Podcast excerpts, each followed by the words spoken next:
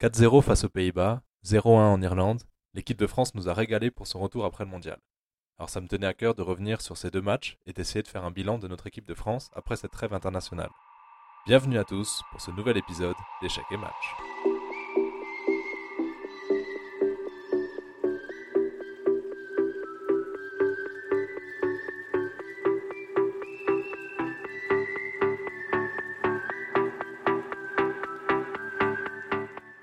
Revenons déjà sur l'enjeu de ces rencontres.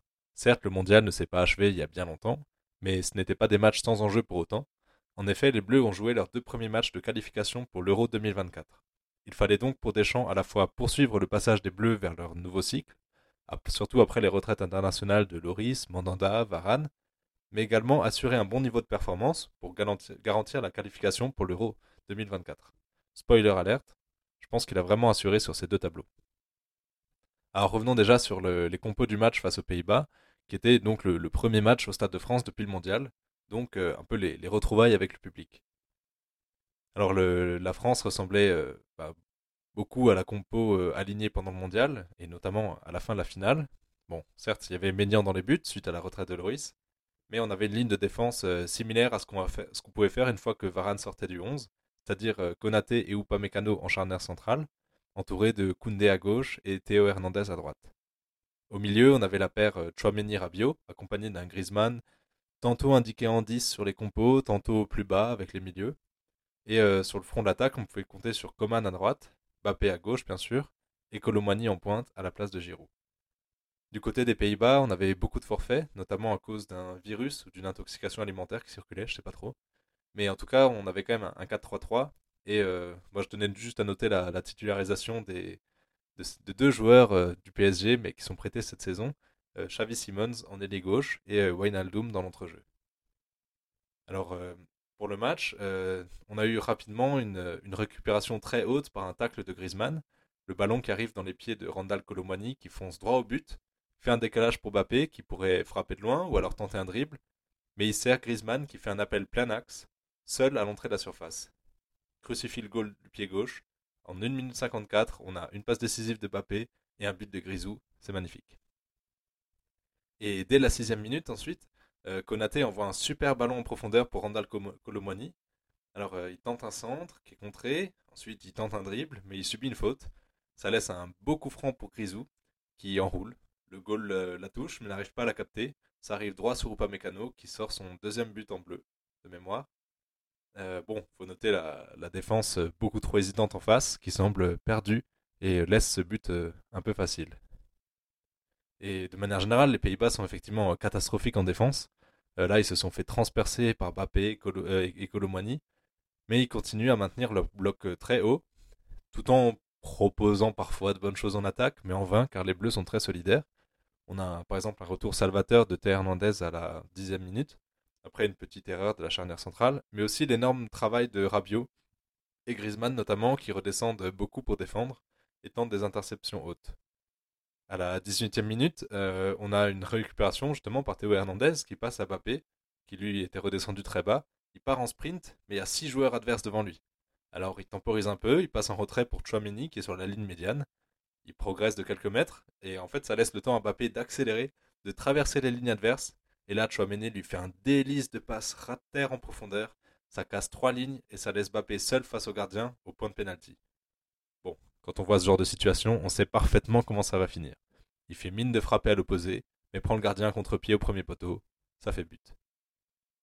Et euh, à la 27e minute, j'ai noté que les Bleus sont pas seulement dangereux en contre, euh, puisqu'on a aussi une grosse séquence de possession pendant deux minutes.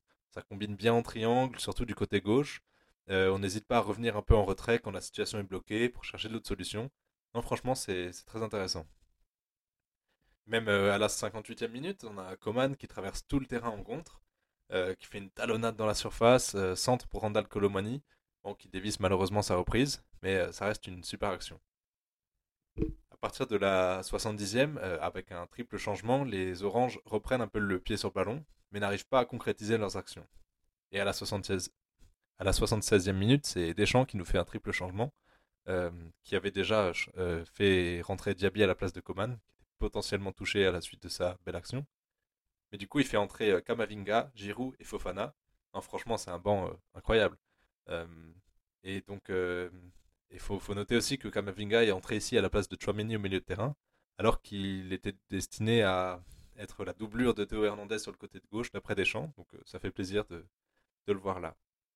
Euh, à la 85e minute, j'ai noté un but de Diaby qui avait Mbappé à ses côtés, mais il a pris ses responsabilités de finir cette l'action. Bon, malheureusement, c'était hors jeu dès le départ. Mais je trouvais ça intéressant de, que les joueurs tentent de, frapper, même s'ils ont Mbappé euh, à côté d'eux. Et euh, ben, à la 90e et 3e minute, on a une main d'Upamecano qui, qui fait ce qu'il peut pour défendre, hein, je, ne lui en veux pas, qui provoque du coup un penalty pour les, pour les Néerlandais. Et là, Mike Maignan le sort. Franchement, euh, magnifique. Le mur Maignan, c'est beau. Donc euh, rapidement, en top, euh, bon, franchement, j'ai envie de noter toute l'équipe de France. Hein, mais je voulais déjà noter Mbappé qui, fait du coup une première en tant que capitaine qui est très réussie, avec une belle passe décisive pour Griezmann qui était pleine de symbolique, surtout ça faisait quelques jours qu'on avait un peu des polémiques autour du capitana, que Griezmann aurait été un peu vexé de ne pas être choisi. Donc franchement, c'était une, belle action. Et de manière générale, Mbappé bon, bah, crée beaucoup de dangers. Et puis, bah, c'est Kylian Mbappé. Quoi. Randall Colomani, à ses côtés, euh, bah, s'est montré travailleur. Il multiplie les appels, il dribble, il crée des débordements, il essaye de centrer. Franchement, il fait tout. C'est un attaquant de pointe pour tenter de finir les actions. Euh, il peut faire pivot, ailier gauche, ailier droit.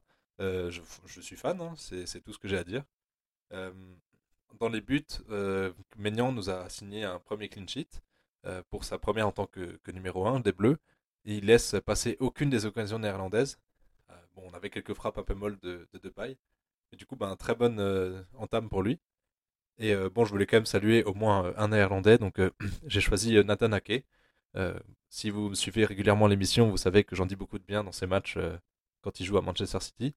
Et du coup, là, voilà, je l'ai trouvé très mobile sur son côté il va au charbon et au moulin. Donc, donc voilà, c'était un peu la seule lumière dans, dans la, nuit néerlandaise. Nuit néerlandaise qui était un peu euh, incarnée malheureusement par euh, Van Dyke, qui est censé être le patron de la défense. mais là, il n'a pas réussi à tenir une ligne disciplinée, concentrée. et c'est lui qui laisse l'espace pour le premier but de Mbappé. Alors bon, c'est difficile de, de, lui en vouloir. Je veux dire, c'est avec autant de blessés, c'était des joueurs qui n'avaient pas l'habitude de jouer ensemble. Donc voilà, c'est un peu dur de le charger, mais il me fallait quelqu'un. Désolé, euh, Virgile. Euh, pour le match euh, joué en Irlande, mon analyse ira un petit peu plus vite. parce que bon, il y avait beaucoup moins d'actions remarquables, du moins beaucoup moins d'actions qui ont fini en but. pour les compos, on a eu quelques changements côté bleu. Kamavinga était titulaire à la place de Chouameni devant la défense. Colomwani a été décalé sur le côté droit à la place de Coman, et du coup ça a permis de laisser entrer Giroud en tant que titulaire en pointe. Et euh, bon, du côté irlandais, on va pas se mentir, je suis pas du tout un expert, donc euh, je préfère laisser le commentaire à ceux qui, le sont. Euh, et donc le, match en lui-même n'avait rien à voir à celui face aux Pays-Bas. sur le papier, ces deux sélections ne jouent pas dans la même cour, et pourtant, ben, les Irlandais se sont montrés à la fois plus solides que les Néerlandais. ils restaient à 5 derrière en phase défensive, mais également bien plus inspirés offensivement. Bref, ils nous ont donné du boulot à retordre. En effet, leur bloc euh, bas et compact, comparé à celui des Oranges, ne laissait aucune place à Bappé et à Colomwani en profondeur, si bien que le plan de jeu français en première période est très vite devenu caricatural. On essaye de déborder sur les côtés avec Théo Hernandez et Colomwani, et on centre, on centre, on centre, et on espère de, toucher la tête de Giroud, qui est bon, un expert dans le domaine aérien. Mais avec si peu d'espace, c'était peine perdue, donc cette euh, multiplication des centres était un véritable aveu d'échec. Le match s'est poursuivi, euh, frustrant pour la France parce qu'elle semblait largement dominée dans le jeu avec 65% euh, de possession à la fin, deux fois plus de passes réussies. Mais en face, ben, les, Irlandais relançaient quand même proprement et ont eu plusieurs occasions qui sont multipliées en fin de match euh, parce que eux, ils avaient plus rien à perdre. Hein. Euh, nous, on a, eu le but majestueux de Pavard qui est sorti nulle part. Hein. Il récupère le ballon tout seul sur son côté, il remonte et frappe de loin. Magnifique, rien à dire. Et du coup, ben, les Irlandais, ils ont tout fait pour essayer de recoller au score il a fallu un Mike Maignan euh, impérial pour ne pas prendre un but. Hein. Franchement, merci à lui. Mais bon, ça reste une victoire importante dans la campagne de qualif pour l'Euro 2024. Mais euh, bah, cet enchaînement de, matchs très différents pose euh, de nombreuses questions. Et du coup, bah, que retenir de ce rassemblement des Bleus? Alors déjà, bah, j'ai envie de dire, mais quel vivier de fous furieux on a en France, et notamment à Paris. Du coup, ça pose un peu des questions sur la gestion parisienne de ces pépites, mais bon, c'est une autre question. Euh, je vois-t-il que je voulais déjà saluer quelques gagnants de la trêve, des joueurs qui ont, qui ont marqué des points, clairement, aux yeux de Deschamps, je pense. Euh, déjà Colomani, alors il n'a pas marqué, il n'a pas mis de place décisive, mais euh, bah, il a prouvé qu'il fait du très bon boulot, euh, qu'il peut mériter une place de titulaire, même si bon, la, concurrence risque d'être rude, parce que si demain il fallait essayer d'intégrer un Nkunku quand il rentre de, de blessure, voilà. Il joue pas forcément au même poste, mais du coup ça prend une place. et bon, on a Deschamps qui a essayé de le placer à deux postes différents lors de cette trêve, donc d'abord en neuf, puis en ailier droit. Alors perso, j'ai préféré la première option, euh, quand il était titulaire à la place de Giroud, parce que du coup Giroud peut rentrer en fin de match, euh, c'est il aurait encore des jambes parce qu'il a plus forcément les jambes pour faire un match complet, ça ferait un super remplaçant de luxe. Et puis même euh, mettre Colomani en, ailier droit, c'est un peu dommage parce qu'on a de quoi faire avec Coman, avec Dembélé, qui bah, honnêtement font, peut-être mieux que Colomani à ce poste. C'est plus leur rôle. sinon, je voulais aussi saluer la, charnière Upamecano Konaté, qui, bah, qui prend de, vrais automatismes, qui est très solide et en même temps, euh, ce qui est fou, c'est qu'ils sont aussi capables de faire progresser le jeu, de relancer proprement, de bien alterner entre jeu court et jeu long. Euh, et même parfois, il y en a un des deux qui peut se projeter. Les deux en sont capables. Euh, donc je trouve ça intéressant. Et même derrière eux, on avait Maignan, du coup, qui fait des débuts très réussis en tant que nouveau numéro 1. Alors on sait que c'est pas facile de prendre la, joueur, de prendre la relève d'un joueur aussi mythique qu'Hugo Loris en équipe de France. Euh, avec euh, tellement de sélections, qui était capitaine, champion du monde, vice-champion du monde, vice-champion d'Europe. Euh, et, du coup, ben, il a quand même fait de très belles prestations et il a sorti deux clean sheets alors que c'était pas du tout assuré facilement. Je veux dire, il a quand même stoppé un penalty et l'Irlande avait quand même eu de, très belles occasions. et enfin, je voulais parler de, Pavard parce qu'il a eu une Coupe du Monde compliquée. Ben, vous, le savez tous, hein, il était titulaire face à l'Australie, puis il a pu jouer un seul match. Alors, euh, bon, est-ce que c'était que sportif? Euh, Pas sûr, je pense que sinon il aurait quand même un petit peu joué. Euh, il y a peut-être eu des, problèmes avec le staff, je sais pas.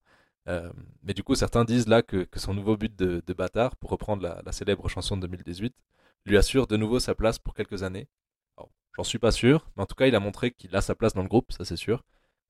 et que la concurrence avec Koundé semble plus serrée que jamais, dans la mesure où aucun des deux n'arrive à se montrer comme un titulaire indiscutable. Et ça, c'est un peu fâcheux. Et justement, bah, ça, fait une bonne transition vers les, points d'amélioration de, l'équipe de France. Et du coup, à commencer par, euh, par la question des latéraux. Parce qu'on peut se targuer d'avoir euh, un vivier euh, incommensurable en termes de défenseurs centraux.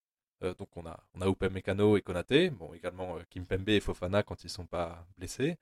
On a Jean-Claire Todibo qui avait été appelé pour la première fois. On a Dissasi et puis même bah, Pavard, Koundé, Lucas Hernandez en théorie plutôt des centraux que des latéraux. Mais euh, ben, sur les postes de latéraux, c'est plus difficile pour Deschamps de trouver des joueurs qui soient incontestables dans ce rôle. Alors, on sait qu'il aime bien euh, excentrer des joueurs centraux en tant que latéraux pour avoir plus de stabilité défensive. Du coup, ça, explique un peu qu'il sélectionne plus euh, Jonathan Klaus tant qu'il reste à une défense à 4. Donc, en soi, pourquoi pas? Je veux dire, on a de quoi faire du coup avec nos centraux.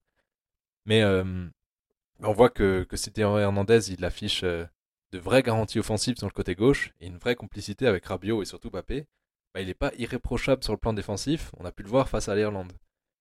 Et donc, euh, bon, il reste la possibilité d'assumer cette euh, asymétrie, d'avoir un jeu qui penche lourdement à gauche et qui reste plus solide à droite. Euh, bon, même si on a quand même de, très belles choses à faire du côté droit, hein. en cas de renversement sur Coman ou Dembélé, suivant qui est titulaire, et même Pavard qui peut monter par moment, il nous l'a montré face à l'Irlande. mais toujours est-il que ben, Deschamps il avait sélectionné Kamavinga comme latéral gauche, euh, parce que même si c'est un milieu de formation, on sait que Ancelotti l'utilise régulièrement pour dépanner en latéral gauche au Real Madrid. Donc ça montre que Deschamps est toujours au stade de bricolage sur ce poste. Euh, mais le, milieu de terrain euh, est encore un chantier en construction lui aussi. bon déjà, il y, a Kamivinga, comme, comme je disais, qui, qui a pu gratter quelques, quelques minutes, que ce soit en sortie de banc contre les Pays-Bas et même en titulaire face à l'Irlande. Euh, bon, on imagine bien qu'il serait redescendu d'un cran en cas de pépin physique pour Théo Hernandez, mais il n'empêche que Kamavinga vient donc euh, challenger Chouameni, que ce soit en sélection mais aussi en club, euh, même s'il reste possible d'aligner les deux ensemble sur le terrain. De toute façon, les deux sont des, joueurs que j'adore, hein, franchement, très élégants.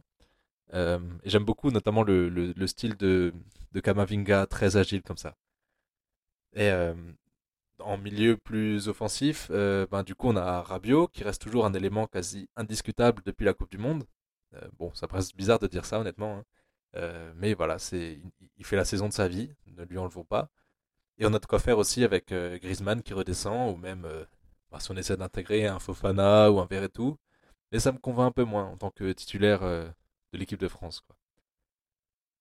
Mais bon, avec ces profils, on voit bien qu'on manque de créativité face à un bloc bas. On l'a vu face à l'Irlande qui jouait à 5 derrière en phase défensive, autant dire la plupart du temps, et ça a laissé très peu d'espace pour que nos attaquants puissent prendre la profondeur comme ils aiment. Alors euh, Rabiot, il fait un taf énorme, hein. même Mbappé l'a encensé l'autre jour. Il disait combien euh, bah, ça l'aide d'avoir euh, derrière, lui un joueur discipliné sur lequel on peut compter pour combler les espaces, rattraper une paire de balles, etc. Mais Rabiot, ça reste Rabiot avec toutes les qualités qu'il a et il peut pas se mettre à jouer totalement différent, à devenir la caution créativité de son équipe. C'est pas son registre, c'est tout. Euh, mais en l'absence d'un Pogba, d'un Kanté, bah, il faut essayer de trouver cette créativité. Bah, honnêtement, je compte plus sur ceux-là. Hein. Euh, pour moi, euh, Pogba, Kanté ont rendu d'immenses services à la nation. Merci les gars. Mais on ferait bien d'arriver à se reconstruire sans attendre éternellement le retour. Ils seront là, ils seront pas là, blessés, pas blessés. Alors comment faire? Bon bah, je suis pas des champs, on a quand même quelques pistes sous la main. Bah, on a Griezmann en 10 par exemple, euh, et ou euh, Nkunku quand il reviendra de blessure. À voir. Mais dans tous les cas, je ressors euh, heureux de cette trêve internationale. Ça fait vraiment plaisir de revoir cette équipe de France. C'est la première fois que j'en parle dans cette émission, puisque bah, l'émission n'a commencé qu'après le mondial. Mais j'avoue que j'étais très sceptique sur cette sélection avant la Coupe du Monde, justement.